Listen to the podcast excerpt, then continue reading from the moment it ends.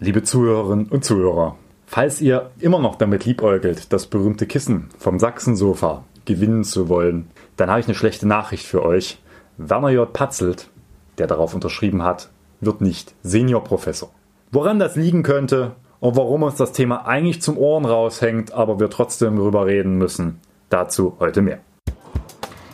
Werte Kolleginnen und Kollegen, was ist denn das für ein Käse? Haben Sie eigentlich mal bedacht? Selbst in Sachsen. Schon alleine diese bodenlose Frechheit. Das ist doch aber nicht der Maßstab. Ja, da bin ich ja gespannt.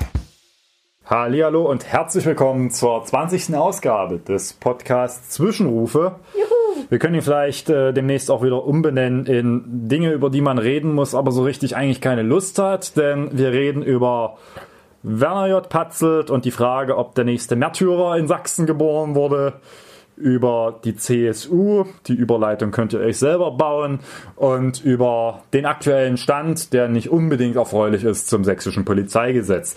Von daher harte Themen und spröde Kost, wie immer in Fragen aufbearbeitet von Lisa. Ja, beginnen wir dieses Trauerspiel mit Herrn Patzelt.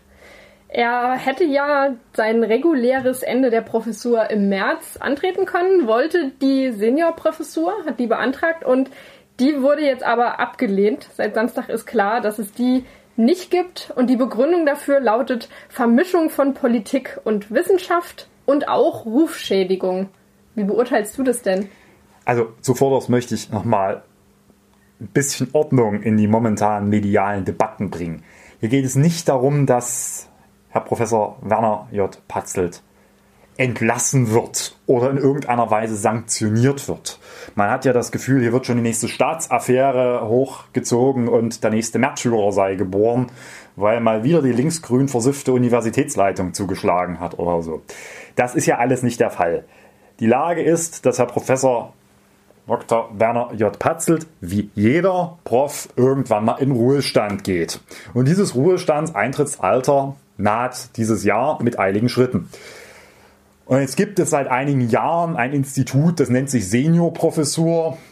Darüber kann man streiten, ob das sinnvoll ist. Das sollte halt ein bisschen noch die Bindung der dann emeritierten Professoren an ihre Universität verbessern, auch mit regelmäßiger Lehre und dergleichen mehr, aber eben quasi ehrenamtlich in Anführungsstrichen. Und genau das hatte er beantragt und diese quasi Nachruhestandsverwendung an der Universität ist ihm jetzt nicht genehmigt worden.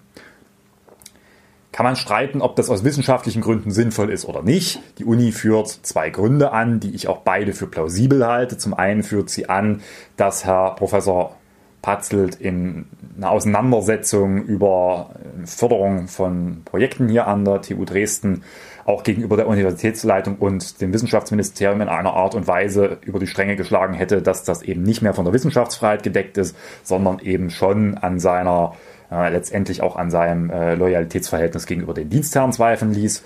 Und zum anderen geht es natürlich um die schwelende Frage, die wir bei Herrn Professor Patzelt wohl seit Jahren beobachten. Ist das noch Wissenschaft oder schon Politik? Und genau an der Frage hat sich jetzt die Universität aus meiner Sicht verständlicherweise entschieden und hat gesagt, das ist mittlerweile ein politischer Akteur und kein Wissenschaftler mehr. Und deswegen müssen wir auch ihn aus dem Bereich der Wissenschaft halt rausnehmen. Das ist meines Erachtens eine nachvollziehbare Entscheidung und das Normalste von der Welt, aber natürlich ein gefundenes Fressen für all jene, die jetzt vermuten, dass das die große Rache an der unbequemen Wahrheiten des Professor Werner J. Patzel sind. Er weist diese Vorwürfe ja ganz klar zurück und hat ja jetzt auch nochmal juristische Konsequenzen da angedroht. Er ist aber momentan ja durchaus sehr auf Konflikt in dieser Frage aus, bis hin eben zur gerade schon angesprochenen Ankündigung rechtlicher Schritte.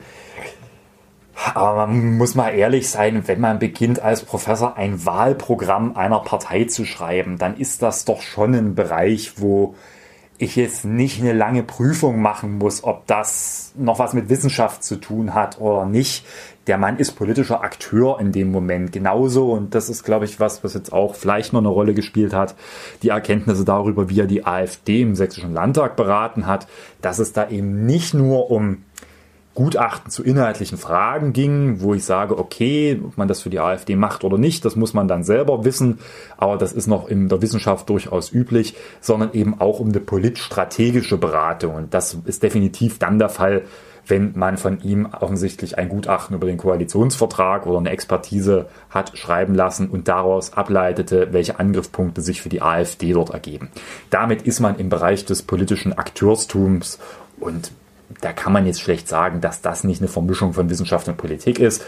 Die TU selber begründet es ja auch damit, dass er unter anderem seinen privaten Blog, wo er seine privaten Meinungen, auch kontroversen Meinungen, wir erinnern uns an die vielen offenen Briefe, die ja hin und her geschrieben wurden zwischen ihm und Herrn Professor Schwerhoff, wo er auch da Sachen veröffentlicht hat, dass er das beispielsweise unter der Seite der TU gemacht hat und das dann natürlich schon eine Vermischung zumindest der dienstlichen Infrastruktur und seiner privaten Meinung ist. Ja, das kann man nun so sehen. Professor Patzel wird das anders sehen. Ja, ich vermute schon, dass aber jetzt gerade das, was er jetzt an medialem äh, Getöse hier leistet, schon ein bisschen noch ist, um die Sache so zu eskalieren, dass man das Gefühl hat, dass er dort in irgendeiner Weise aus Rache oder politischen Befindlichkeiten quasi abgesägt wurde. Was, wie gesagt, weder rechtlich noch sachlich der Fall ist, sondern es ist einfach eine nachvollziehbare und Entscheidung der TU, die man auch ganz ruhig einfach so zur Kenntnis nehmen kann. Es gehen auch andere Professoren dieses Jahr in den Ruhestand. Ich weiß nicht, ob da so viel mediale Aufmerksamkeit gegeben sein wird. Er bleibt ja auch Angehöriger der TU Dresden, behält seinen Professorentitel und kann ja auch seine laufenden Projekte beenden. Ja, und er kann ja auch im Ruhestand Bücher schreiben, das verbietet ihm ja auch keiner. Hätte denn die TU Dresden anders reagieren können und da andere oder vielleicht auch schon früher Maßnahmen ergreifen können? Ja, die Debatte gibt es ja immer wieder bei der Frage, wenn sich äh, Professoren gerade auch in so einer schwierigen Sphäre zwischen Wissenschaft und Meinung und Politik äußern. Meines Erachtens waren da kaum Möglichkeiten gegeben. Also wenn man jetzt mal die rechtliche Dimension sich anschaut, dann ist die Wissenschaftsfreiheit ein sehr, sehr hohes Gut in Deutschland. Und auch gerade wenn es um solche Grenzfälle geht, ist das äh, nicht, ist immer der Wissenschaftsfreiheit der Vorrang zu geben.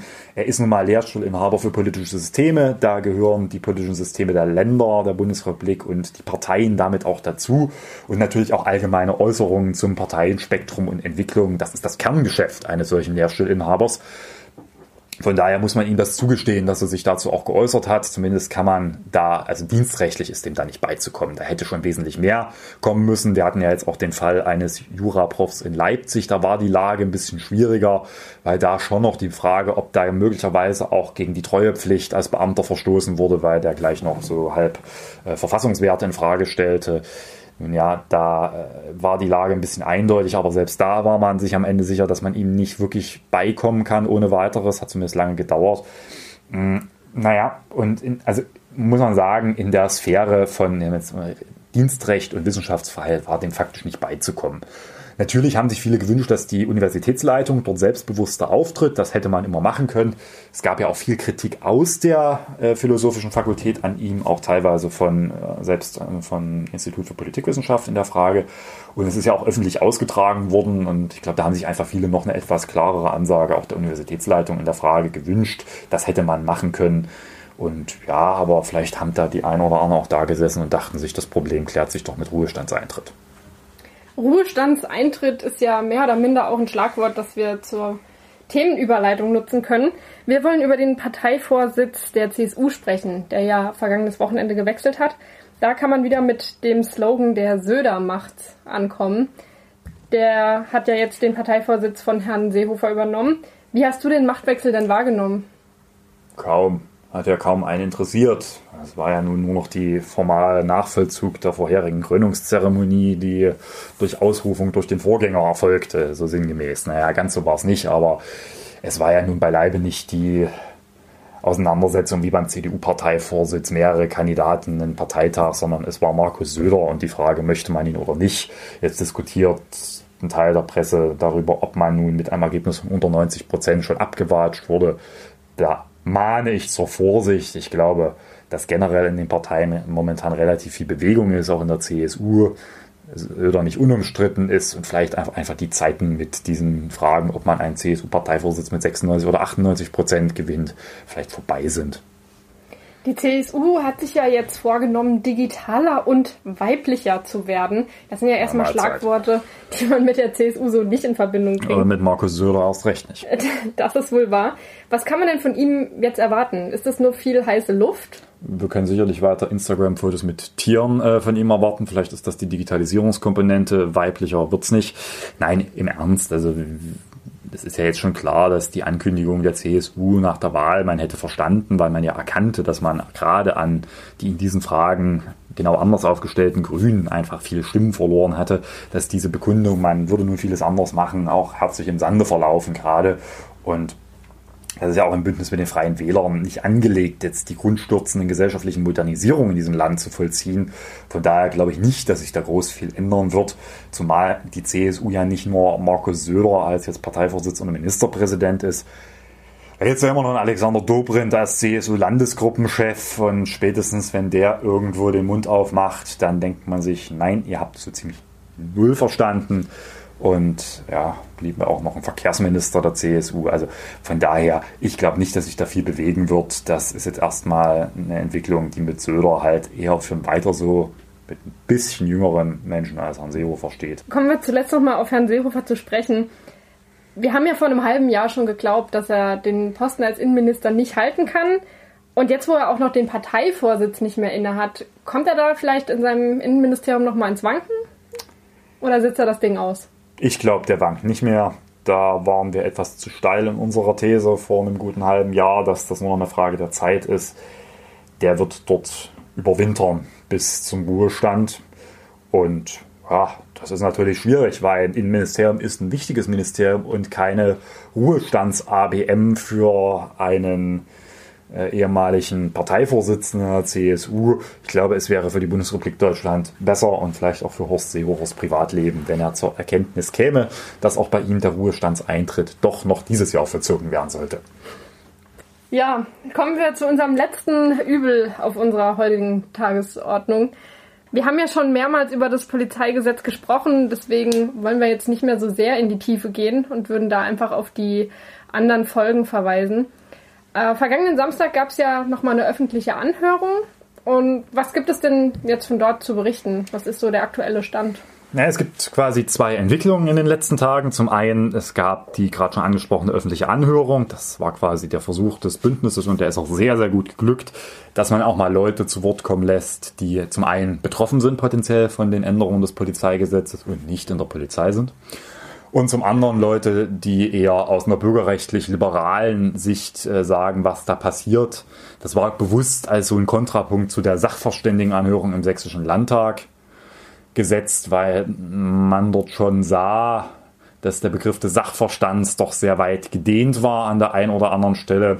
Im Wesentlichen haben wir uns dort mit Vertretern und Funktionärinnen und Funktionären der Polizei über Änderungen des Polizeigesetzes unterhalten. Naturgemäß neigen die nicht dazu, die eigene Befugniserweiterung in Frage zu stellen. Da war das jetzt ein Kontrapunkt. Und es war eine gute Anhörung. Es ist nochmal sehr gut aufgearbeitet worden, was eigentlich die Probleme sind, warum das eben zu einem weit, weit mehr an Überwachung führen wird, dieses Gesetz, und warum damit ein Generalverdacht gegen die Bürgerinnen und Bürger in Sachsen einhergeht.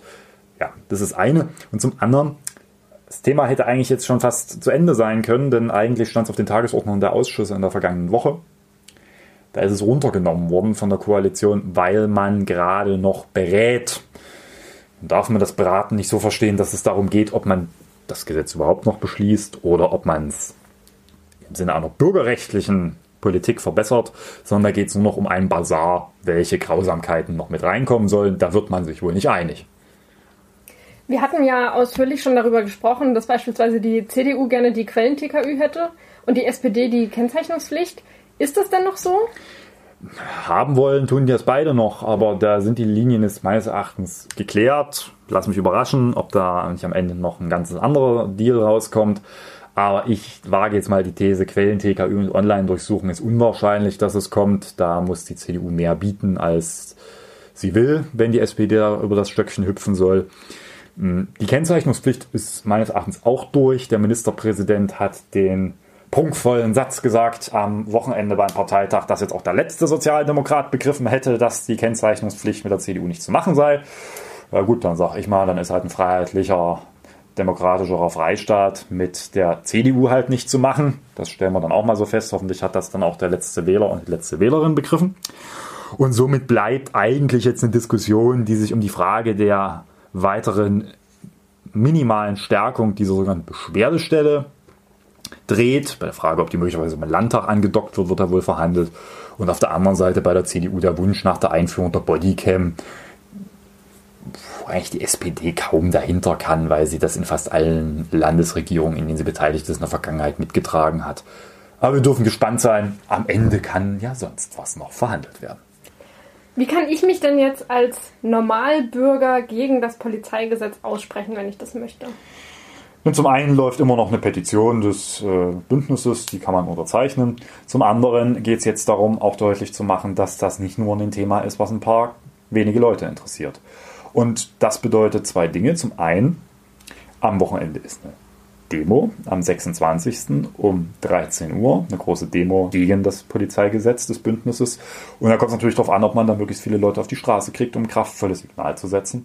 Zum anderen, und bitte äh, zuhörende Vertreterinnen und Vertreter von Organisationen, die sich Berufsgeheimnisträgerinnen und Berufsgeheimnisträger nennen dürfen, äh, Schaut euch doch mal bitte das Polizeigesetz an, denn da geht eine erhebliche Einschränkung der Rechte von Berufsgeheimnisträgern und Berufsgeheimnisträgern, unter anderem bei technischen Überwachungsmaßnahmen einher.